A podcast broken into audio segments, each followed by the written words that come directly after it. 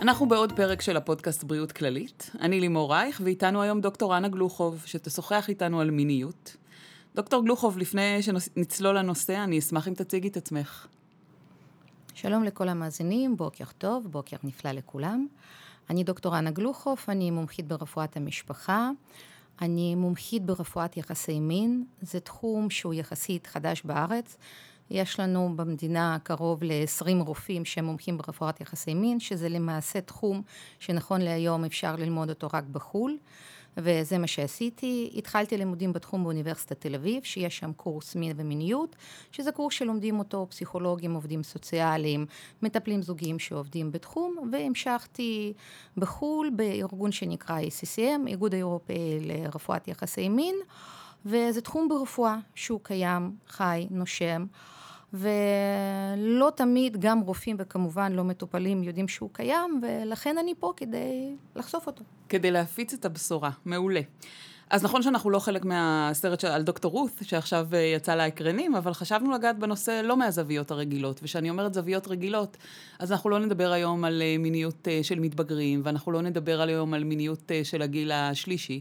אני כן הייתי רוצה שאנחנו נדבר על המיניות שלנו, של גיל ה-30, 40, אה, שזה בעצם הגיל שאנחנו מתחילים להתמסד, ובאוכלוסייה הזו אנחנו נתמקד היום. אז בעצם את מומחית ברפואת המשפחה, כמו שהצגת עצמך. מה בין רפואת המשפחה לטיפול במיניות? קודם כל, אני חושבת שרופא משפחה זה רופא שהוכשר אה, לראות את מכלול הבעיות גם כפרט וגם כמכלול משפחתי, ולצורך העניין שלנו כמכלול זוגי, וזוגיות עם הילדים זה זוגיות אחרת, ואני חושבת שדווקא רופא משפחה הוא רופא שהכי מתאים להתמחות ברפואת יחסי מין. Uh, כמובן, יש רופאים שהם גם אורולוגים וגם גינקולוגים, רופאי נשים, שרואים מטופל מזווית קצת אחרת. אני חושבת שרופא משפחה רואה מטופל, אורך החיים שלו, מחלות כרוניות, תרופות, בעיות, מזווית הכי נכונה כדי לתת פתרון ל... אה, לחפש פתרונות לבעיות ביחסי מין, כי בדרך כלל זה קשור למצב הכללי של המטופל, קשור למצב המשפחתי, קשור לזוגיות שלו. בעצם מתי, באיזה תחומים את מטפלת? מתי מטופל יודע לפנות אלייך כרופאת משפחה שמתמחה בנושא מיניות, לבין אה, לרופא שהוא מתמחה בעור ומין? קודם כל, רופא שמטפל בעור ממין, הוא מטפל בדרך כלל במחלות זיהומיות ובמחלות עור שקשורות למצב. אני מומחית ברפואת יחסי מין שמטפלת בבעיות שיש ביחסי מין. זאת אומרת, יחסים בין גבר ואישה, או במסגרת אחרת, גבר וגבר ואישה אישה, שזה גם יש. הרבה פעמים כשאנחנו מדברים על המין, מה שקופץ הראשון זה זקפה וויאגרה, יש בעיות, לוקחים כדור, לפעמים הוא לא עוזר כי בכלל בעיה לא שם. ואני רוצה להתחיל קצת מהתיאוריה, כי כשאנחנו מדברים על יחסי מין, אנחנו מתחילים, מדברים למעשה על המכלול, שקודם כל זה חשק המיני, שעל החשק יש השפעה נוירופיזיולוגית. האנדוקרינולוגית, שיש הורמונים, יש נוירומדיאטורים, נוירוטרנסמיטורים ומערכת שלמה שפועלת במוח ובגוף האדם. אנחנו מדברים אצל גברים על הזקפה ועל התהליך פיזיולוגי מקביל אצל אישה, שגם מעורבים שם כל מערכות הפיזיולוגיות של הגוף, מערכת עצבוב, מערכת אספקת דם, מערכת הורמונלית. אנחנו מדברים על השפיכה ופליטה ואורגזמה.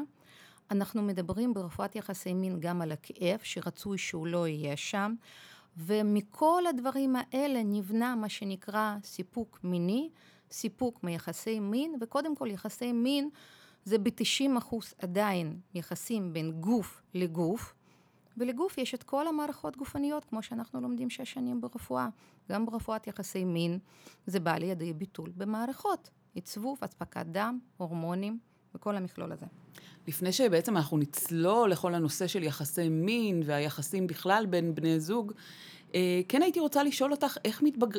איך מתגברים על הבושה, איך מתגברים על החסם של המבוכה כשמגיעים אלייך להתייעץ. אני אגיד מילים שאולי זה פחות מתאים לרדיו, אבל תמיד אני אומרת אותם בהרצאות, גם כששואלים אותי שאלות כאלה, גם רופאים וגם מטופלים.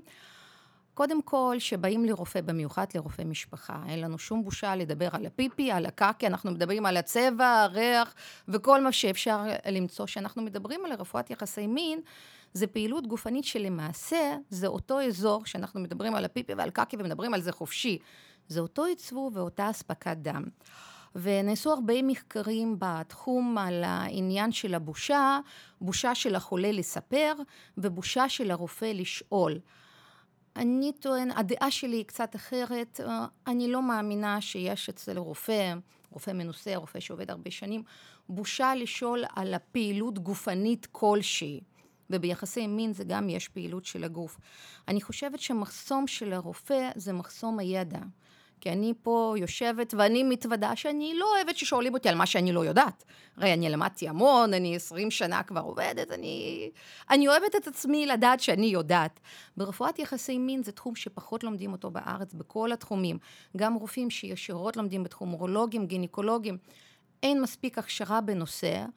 וככל עובד בתחום ועובד שרוצה להיות הכי מצוין, אנחנו לא אוהבים את עצמנו במקום שאנחנו יודעים פחות. אנחנו לא יודעים זה מחלה או שזה סטייה, זה הפרעה, זה נדיר, זה שכיח, איזה פתרונות יש, למי לפנות.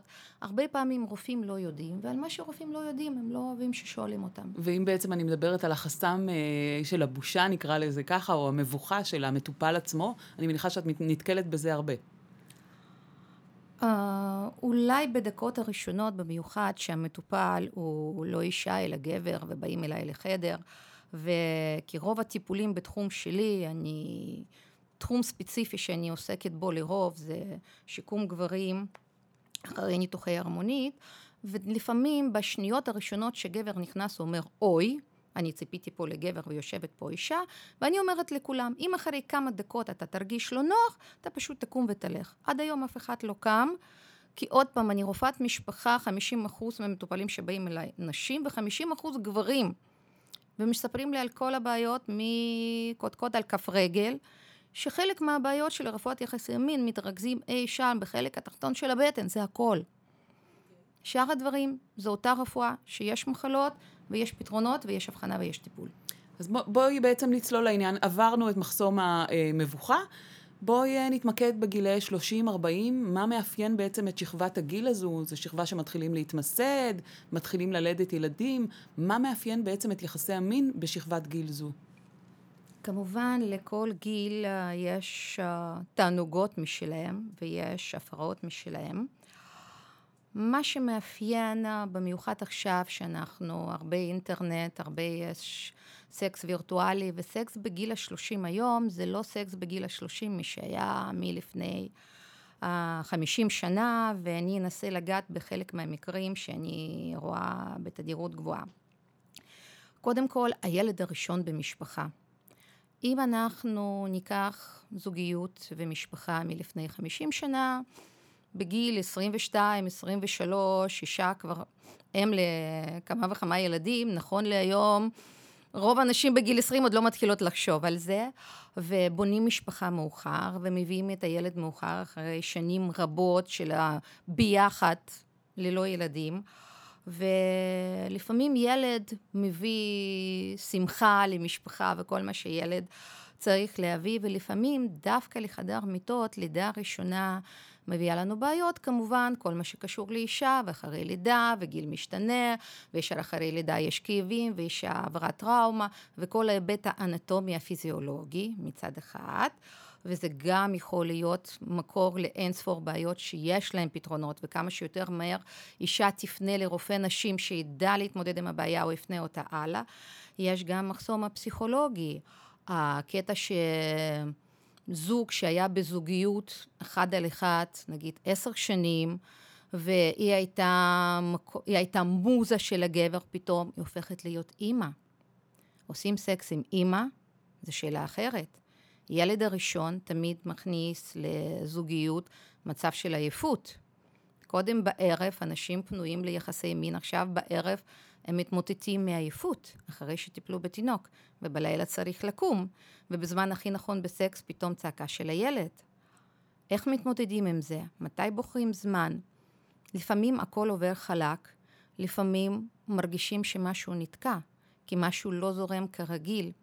מאוד חשוב לפנות בזמן לא חייב להיות להתחיל עם הרופא, זה יכול להיות מטפל מיני מוסמך, שאפשר להיכנס לגוגל, לאינטרנט, ויש איגוד שנקרא איתם, האיגוד הישראלי לטיפול מיני, למצוא שם מטפל מיני מוסמך ולהתחיל משם. אולי לפעמים כמה מפגשים זה מספיק כדי להסדיר את העניין ולהחזיר את זה למסלול הרגיל, כי כמו ברפואה, בעיה שנותנים לה הרבה זמן להתפתח, לוקח הרבה מאוד זמן לטפל בה. כמה שיותר מוקדם לפנות, ככה פתרון האפשרי יהיה יותר מהיר ויותר קל. אני יודעת שאנחנו לא כרגע בסיטואציה של טיפול, אבל בכל זאת, למאזינים שלנו, את יכולה לתת לנו כמה דוגמאות של, בוא נגיד, פתרון או אפשרויות uh, טיפול בתחושת העייפות הזו, ובתחושה, של, לא בתחושה, אלא בעצם העובדה שנכנס עוד גורם במשפחה, והוא גורם שהוא קצת מעכב את יחסי המין? Mm, כן, אפשר לתת כמה טיפים אינסטנט. קודם כל, לפני לידת הילד הראשון, אנחנו מדברים רק על המין ספונטני או על המין הנשק. אפשר ב... זה משהו יותר פסיכולוגי, פחות נטע רפואי וטיפולי ותרופות, אבל עדיין. אפשר להסתכל על המין קצת אחרת. אפשר לתכנן, והמילה תכנון, לפעמים אומרים שהכי מתוק שיש במין שזה ספונטני, והתכנון מראש הורס דברים. אני אומרת להפך, אנחנו מתכננים טיול, ואנחנו עוברים את החוויה בתכנון עצמו. אנחנו מתכננים ללכת למסעדה, ללכת לסרט, אנחנו מתכננים בילוי, והתכנון הוא גם הופך להיות למשהו חווייתי, גם אפשר לעשות מין מתוכנן. ולא להסתכל על ההיבט שזה משהו שהורס לנו את הספונטניות, להפך, שאפשר לעשות משהו יותר מושקע, יותר מחושף, למצוא לזה זמן, זה לא חייב להיות בערב, זה יכול להיות בבוקר, זה יכול להיות בצהריים. אפשר להפעיל דמיון בפנטזיה ולהתכונן מזה מראש, מוזיקה, נרות, רומנטיקה, זה יכול להיות אחרת, אבל זה לא בהחלט יכול להיות משהו כי הפתרון של הוויתור יכול להיות להפך, שזה יהיה משהו הרבה יותר מושקע, יותר מעניין, יותר נפלא, חדש, הכל אפשרי. מה עוד מעניין בעצם אה, בשכבת גיל הזו? אני מניחה שתחילה של אה, פיתוח קריירה, והרבה אנשים עובדים בהייטק וסביב השעון, ויש אפקט של גלישה בין עבודה לבית, זה גם משפיע על יחסי המין? כן, בהחלט. זה גיל שמתחילים לשאול שאלות, והשאלות שבדרך כלל שואלים אותי כמומחית ברפואת יחסי מין, זה שאלות על המספרים. תדירות, מה נכון, כמה פעמים בחודש, בשבוע, ביום זה נכון. הזמן פעולה, כי יש לנו אינטרנט ויש לנו פורנו, ושם כולם עושים את זה 40 דקות, וגודל של כולם זה 40 סנטים. מה הגודל, באיזה גיל מתחילים, באיזה גיל מסיימים. כמה זמן אחרי הפגישה כדאי להתחיל, וכמה סבבים חייב, ומה ההפרש הגילאים המומלץ, והרבה פעמים אנשים ניזונים לא מהספרות המקצועית, אלא מעיתונות הצהובה, מסרטי פורנו, שאני אומרת, סרט הוא בכל תחום סרט. שאנחנו רואים בסרט בישול, זה גם מבשלת משהו חמש דקות ויוצאת לארוחת גורמה. כשאנחנו מסתכלים על הסרט סקס, זה אותו פרינציפ, זה סרט, זה פנטזיות, זה מבוים. זה לא את החיים האמיתיים.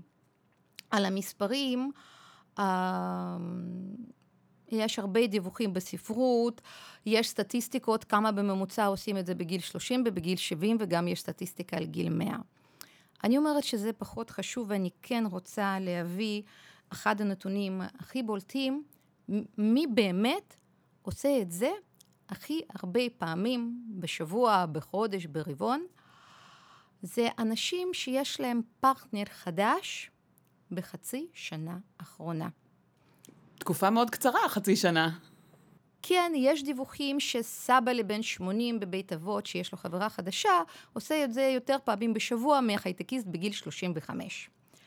ואז תמיד כשאני נותנת הרצאות לקהל הרחב או מדברת עם המטופלים, תמיד הגברים אוהבים את הנקודה הזאת ואומרים לי, מה, את ממליצה בעצם להחליף לא. אני ממליצה כן להתחדש. ובשביל החדש, אנחנו לא חייבים בן זוג החדש, להפך. בן זוג החדש הרבה פעמים מעלה לנו אדרנלין, ההורמון של החרדה ולחץ, ואדרנלין לא משפיע טוב לגברים, הוא דווקא מוריד זקפה. הרבה פעמים אני אומרת שהחדש אפשר למצוא בזוגיות הישנה, שהכי בטוחה, הכי תומכת, הכי עוטפת, ולחפש שם חדש. הרי יש לנו חוש המישוש, חוש השמיעה, חוש ריח, חוש טעם, בכל הדברים האלה אפשר להתחדש. אפשר לחדש אווירה, אפשר לחדש זמן, אפשר לחדש סביבה שעושים בה יחסי מין. אין ספור דברים, רק צריכים להיות פתוחים לזה, ועם פרטנר הנכון, תומך ואוהב, לדבר על זה, לתכנן, לנסות, לחשוב, ואם צריך ומשהו לא הולך, גם לפנות לעזרה. זאת אומרת שאת ממליצה שבני הזוג יהיו מאוד פתוחים ויוכלו לדבר על זה ולתכנן את זה מראש ולהגיד היום אנחנו נעשה את זה באווירה כזו וכזו. זאת אומרת, את ממליצה שזה יהיה מתוכנן כדי שזה יהיה חדש, אם אני מבינה אותך נכון. גם, וכדי להמחיש את זה ולתת דוגמה, הרבה פעמים משווים בין סקס לאוכל. דרך אגב, אזורים של הנאה מהסקס והנאה מהאוכל הם אזורים מאוד סמוכים uh, במוח. אנחנו אוכלים כל יום, דרך כלל שלוש פעמים ביום, ועוד מומלץ על ארוחות ביניים. אנחנו עושים את זה, נכון?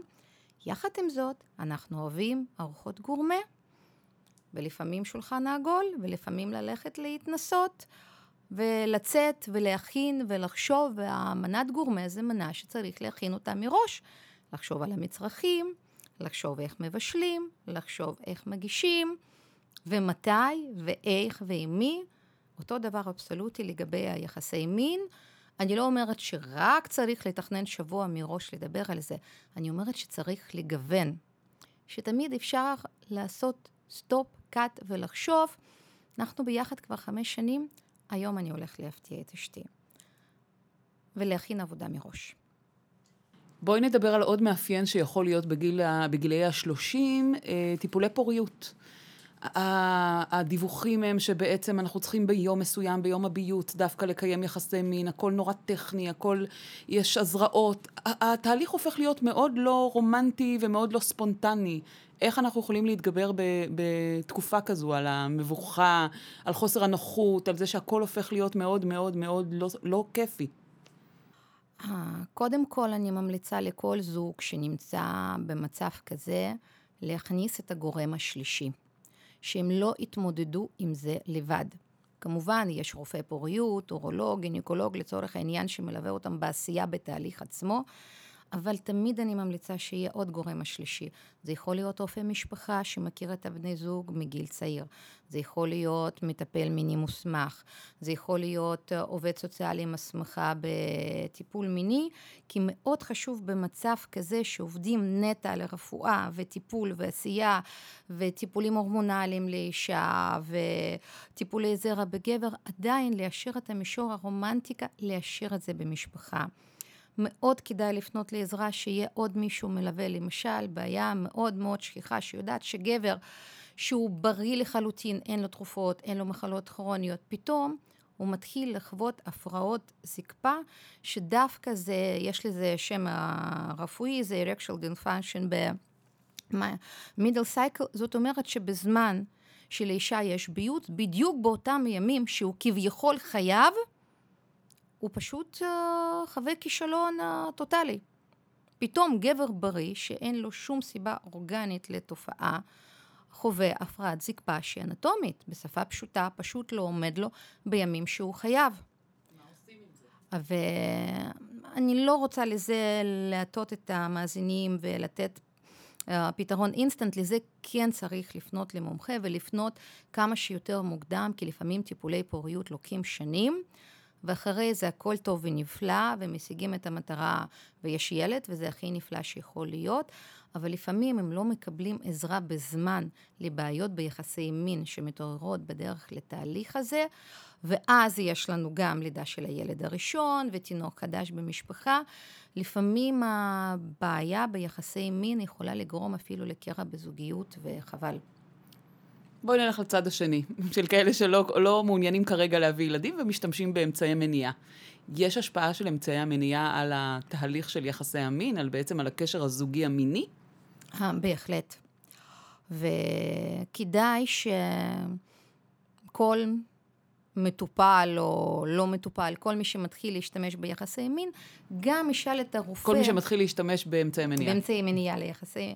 באמצעי מניעה בזמן היחסי מין, ידבר על זה למעשה עם הרופא שנוח לו לדבר עם זה. זה יכול להיות עוד פעם אורולוג, רופא נשים, זה יכול להיות רופא משפחה שמכיר אותו, כי למשל, להרבה אמצעי מניעה יש חסרונות ויתרונות. גם יש חיסרון ויתרון נטו בריאותי, וגם יש חיסרון ויתרון בתחום יחסי מין. לדוגמה, גברים עם השפיכה מהירה, אמצעי מניעה כמו קונדום, יכול להיות כלי טיפולי שיאפשר לגבר למשוך יותר זמן, וזה נהדר. מצד שני, גבר שיש לו הפרעות זקפה, עצם העניין שבזמן הכי לא נכון הוא התחיל להתמודד עם מישהו, לקחת כלי, להלביש אותו בזמן, זה יכול להיות להחמיר את הבעיה כמו הפרעת זקפה.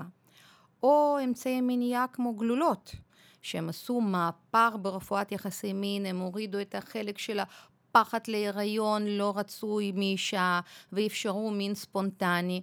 לפעמים הגלולות יכולים לגרום לכאבים בזמן יחסי מין אצל אישה, וזה גם כדאי לדעת, כדי כמה שיותר מהר לפנות לטיפול במידה ובעיה קיימת, כי פתרון יהיה מהיר יותר ויעיל יותר, אם פונים ממש שבעיה רק מתעוררת, ולא שנים על גבי שנים שבעיה היא קיימת ומביאה על עצמה, בנוסף להפרעות אורגניות, שכאב זה משהו פיזי שיש בגוף, מביא על זה גם בעיות פסיכולוגיות שלטפל בזה הרבה יותר קשה. מה קורה לחשק המיני שלנו אה, בעצם בגילאי 30-40? עולה, יורד, יש הבדל בין אה, נשים וגברים בעניין החשק המיני? כן. קודם כל, חשק המיני של האישה וגבר, uh, הוא בנוי אחרת לגמרי, ואני רוצה עכשיו, ברשותך, לקחת את המאזינים קצת לתיאוריה של רפואת יחסי מין. אם זוכרים סרט של המאסטר וג'ונסון, שזה למעשה היה הזוג הראשון שהתחיל לחקור תחום יחסי מין בתנאי המעבדה, למעשה, כבר כמה עשרות שנים קיימת תיאוריה שיש מעגל של התגובה המיני, שזה עוררות, פלטו, אורגזמה וזמן ההשעיה. מלפני כמה עשרות שנים, חוקרת שבאה אחרי מאסטרס וג'ונסון אמרה שמעגל תגובה המיני מתחיל למעשה מחשק. שאחרי החשק באה עוררות מינית וכל המעגל שהמתמשך. למעשה, המהפכה בתחום הייתה אחרי שנכנסה לעניין גם חוקרת וגם מומחית ברפואת יחסי מין מרי בסון, שלמעשה גילתה לנו שחשק של האישה זה חשק אחר לגמרי. רוב הגברים קמים בבוקר עם חשק המיני מובהק. אני לא מדברת שהם קמים בבוקר ורצים לפעולה. חשק המיני זה מכלול. זה מחשבות, זה חלומות, זה פנטזיות, זה לשים לב על מה שמתרחש בסביבה, חשק של האישה הוא חשק תגובתי. רוב הנשים קמות בבוקר לא עם חשק אז לקיים יחסי מין, וזה בסדר. כך הטבע בנה נקבה ואישה בעצם, שהיא צריכה יותר לשמור על מה שקיים, לשמור על הצאצאים. ההורמונים של האישה זה לא הורמון טסטוסטרון, שהוא הורמון המובהק של החשק, אצל אישה זה הורמונים אחרים. זה למשל אוקסיטוצין, שבונה את הקן המשפחתי וגורם לאישה חשק לעטוף, לטפל ולדאוג, וכל גבר צריך לדעת שבין 70-80 אחוז מהנשים, מה שאני רואה בקליניקה זה אפילו יותר, שחשק של האישה הוא חשק תגובתי. במילים אחרות, זה תיאבון שבא עם האוכל. אישה צריכה לקבל גירוי מתאים, ורק כאשר הגוף שלה מגיב לגירוי הזה, אז בתוך הראש היא מתחילה להבין שלמעשה בא לה. מה זה גירוי?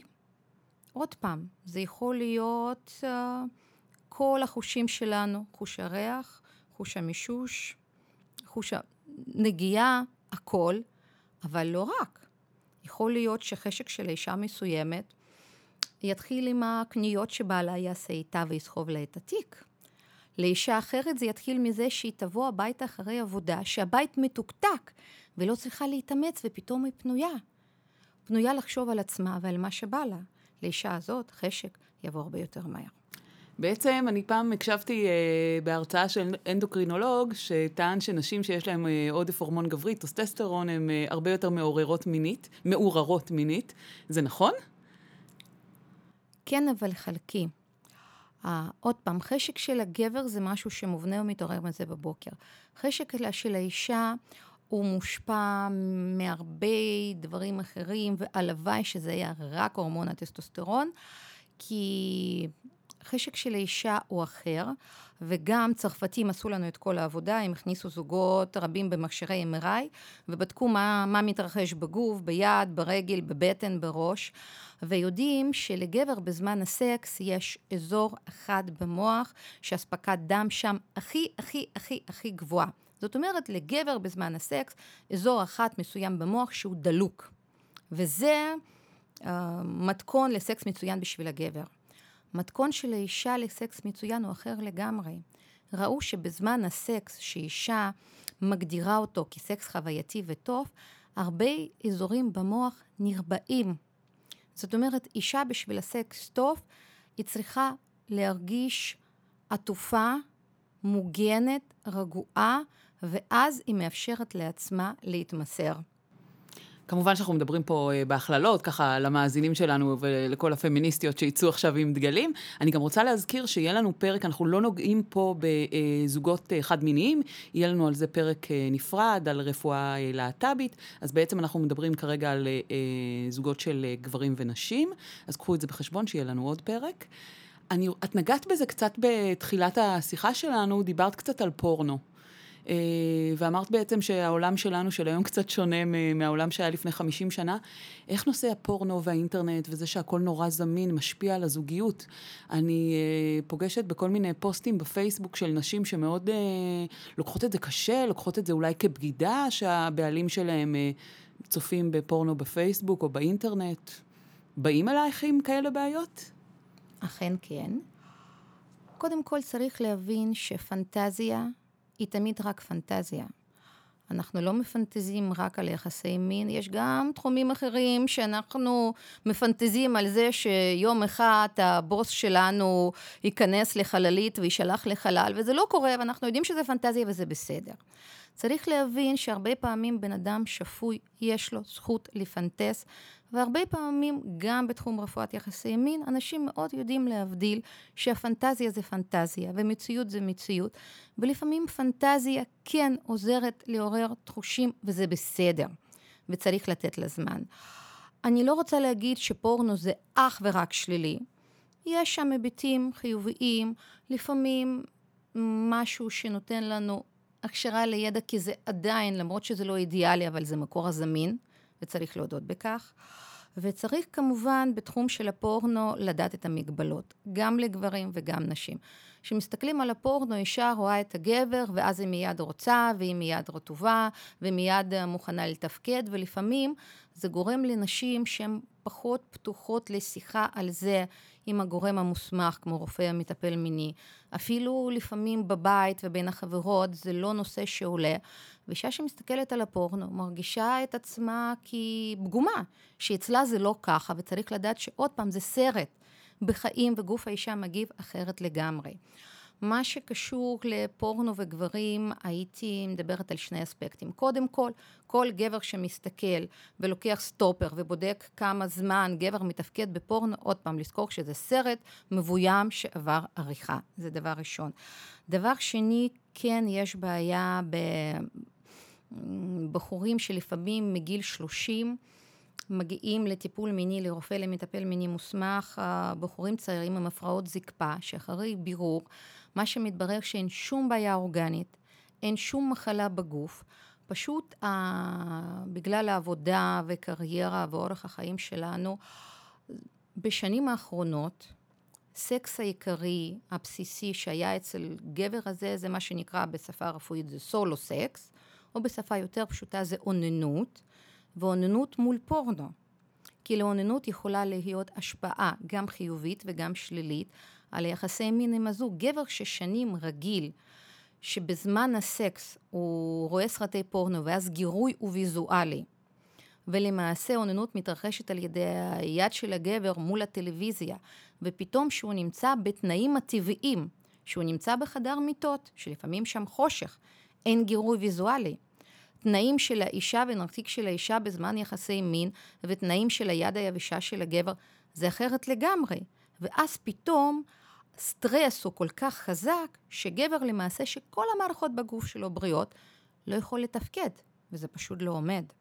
וזה ניתן לפתרון, צריך לפנות למומחה כמה שיותר מהר, לפני שיש בת זוג חדשה ולפני שבעיה ביחסי מין הביאה לבעיה בזוגיות, שלטפל בזה הרבה יותר קשה. מה קורה הפוך? נשים צופות בפורנו, מאוננות, מה מרגיש הגבר כשאישה עושה את זה? תמיד גבר שיש עוד גורם אחד מרגיש מאוים, כי תמיד גבר צריך להרגיש הכי חזק והכי טוב שיש בשטח. כן, אני ממליצה על השיחה פתוחה, על יחסים פתוחים כמו מדברים על כל דבר אחר, שמדברים על הכאבים, מדברים על הרצונות, מדברים על הפנטזיה, בכל תחום אחר בחיים, לדבר גם על זה. כמובן, שיחה לא צריכה להתרחש חמש דקות לפני שנכנסים למיטות, כדאי להפריד את זה במקום ובזמן, לדבר על זה לא בבית ולדבר על זה לא חצי שעה לפני שמתחילים יחסי מין, אבל כן לדבר על זה, וכמו שבכל דבר אפשר למצוא דברים שליליים ודברים חיוביים, ותמיד דברים שליליים אפשר לנטרל, ולדברים חיוביים לקחת אותם לצמיחה. שאישה שדיברנו מלפני כמה דקות שחשק שלה זה תגובתי, והיא צריכה להיות פנויה לזה, והיא צריכה לשכוח מטיפול בבית מכביסה וספונג'ה ודאגה לילדים ומהכל, לפעמים דווקא פורנו קל יכול להכניס את האישה לעולם הפנטזיות וכן לעזור לה להתעורר גופנית ונפשית בזמן שהיא במיטה עם בעלה. או צופה בסרטי פורנו. נגיד. אמ, את בעצם ממליצה לדבר על זה, אז לדבר גם, ואת ממליצה גם, אה, אם כבר צופים בסרטי פורנו, לצפות ביחד? Uh, אי אפשר לתת לזה מתכון. קודם כל, אני לא רוצה לצאת כזאת שממליצה על זה. כמובן, עדיף שלא, אבל זה מה שקיים, ואתרי פורנו זה עדיין אתרים ב... עם המספרי כניסה הכי גדולים מכל האתרים הקיימים באינטרנט. אני ממליצה קודם כל לשים לב בזמן שהדבר לא יהפוך להתמכרות ולא יהפוך למשהו שזה בכפייה. תמיד להתחבר יותר לעולם המציאות ולא לעולם הפנטזיות. ולהסתכל על זה ביחד ובנפרד, זה מאוד תלוי בזוגיות. יש זוג שכדי לעורר ריגושים הכי יתאים להם לעשות את זה ביחד, ויש זוג אחר באותו גיל, באותו מצב משפחתי, באותו מצב גופני, שזה הכי לא יתאים להם. אם רוצים תשובות לשאלות האלה, כדאי לפחות מפגש שניים עם המומחה בתחום. בוא נלך לעוד סטיגמה. אה, אשתי כואב לה הראש, יש לה מיגרנות, היא לא פנויה עכשיו... אה... ליחסי מין? זה תלונות שאת כן שומעת ממטופלים שמגיעים אלייך? כן, בהחלט. ופה אי אפשר לשכוח, כמו עוד פעם, בכל דבר אחר בחיים, שתמיד יחסי מין משפיעים על הזוגיות, ותמיד זוגיות משפיעה על יחסי מין גם לטובה וגם לרעה. האם יכולים להיות יחסי מין נפלאים, מספקים עבור שני בני הזוג, בזוג שחי 20 שנה במרירות, בוויכוחים, בהשפלות הדדיות, התשובה היא חד משמעית. לא. האם מין טוב יכול לחזק את הזוגיות? התשובה היא חד משמעית, כן. לכן תמיד זה הדדי. אם יש בעיה ביחסי מין וזוגיות היא נפלאה, כדאי לפנות לטיפול. לפעמים ההפך, אם זוגיות היא לא טובה ומשפחה חיה על ויכוחים ומריבות, אי אפשר לצפות מאישה שבבוקר רבו איתה והשפילו אותה וגרמו לה להרגיש הכי לא נעים בעולם, שאחרי צהריים היא באה וכל הנטל על הבית, על הילדים, על העבודה, הכל עליה, שבערב היא תהיה פנויה נפשית וגופנית ליחסי מין. ועוד פעם, אני חוזרת לשיחה שהייתה לנו לפני עשר דקות, שחשק של האישה הוא תגובתי. אישה רק צריכה להיות במצב שהיא מאפשרת לעצמה להגיב, בשביל זה היא צריכה להיות פנויה מהרבה דברים אחרים, שכל גבר יקום בבוקר, ולפני שהוא יחשוב על הסקס, יחשוב מה הוא יכול לעשות היום שאשתו תרגיש טוב יותר, ובמצב של הרגשה טובה, היא תהיה הרבה יותר פנויה וזמינה גם ליחסי מין. אנחנו בעצם אה, הגענו אה, לסיום הפרק. אה, הייתי שמחה אם תעשי לנו איזשהו אה, סיכום של אני מאמין שלך, או אם יש עוד איזשהו תחום שאת חושבת שחשוב שניגע בו ולא שאלתי אותך.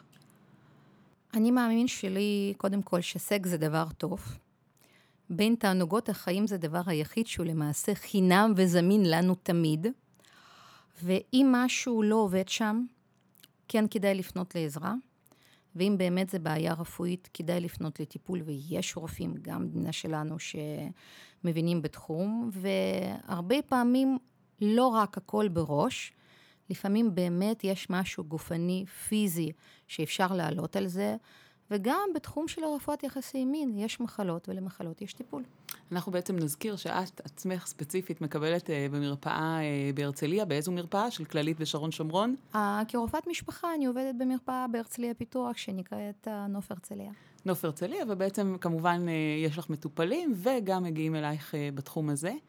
אה, לי גם יש מסר בתור חלק אה, מהשיחה. אה, דיברנו פה בפרק המון על נשים, גברים, ההבדלים ביניהם, ההבדלים בין החשקים. מאוד חשוב לי להגיד למאזינים שאנחנו מדברות פה בהכללות, אנחנו מדברות פה על מחקרים, אנחנו לא נכנסנו לתחומים יותר ספציפיים, אם הבעל הוא יותר עוזר, פחות עוזר. אנחנו דיברנו על זוגות שהם זוגות סטנדרטיים. קחו בחשבון שבעצם עשינו המון המון הכללות כדי לדבר על הנושא, וזה לא בגלל שחלילה אנחנו אה, לא יודעים שיש דברים אחרים, או נשים אחרות, או גברים אחרים, וכמובן אה, גם אה, זוגות אה, אחרים. אה, אני מודה לך שבאת להתארח. אני בטוחה שיהיה לנו עוד הרבה מה לחשוב עליו, ואולי בעקבות הפרק הזה להקליט עוד פרקים בנושאים אה, שהם קרובים ודומים. תודה רבה לך. תודה.